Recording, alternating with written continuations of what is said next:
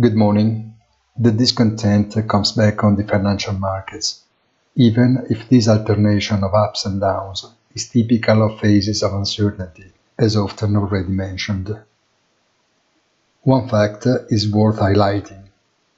Yesterday, the multinational Procter & Gamble released its quarterly earnings, from which it is clear that the stability of turnover is the result of the offsetting effect of the price increase of its product supply and the decline in sales in quantitative terms. Projecting this commercial decision in the future and extending it to all companies that will be able to do the same, the result is not so obvious. Pent-up demand is colliding with the real effect of declining consumer purchasing power, and despite the recent pink views of the recovery, Something is changing.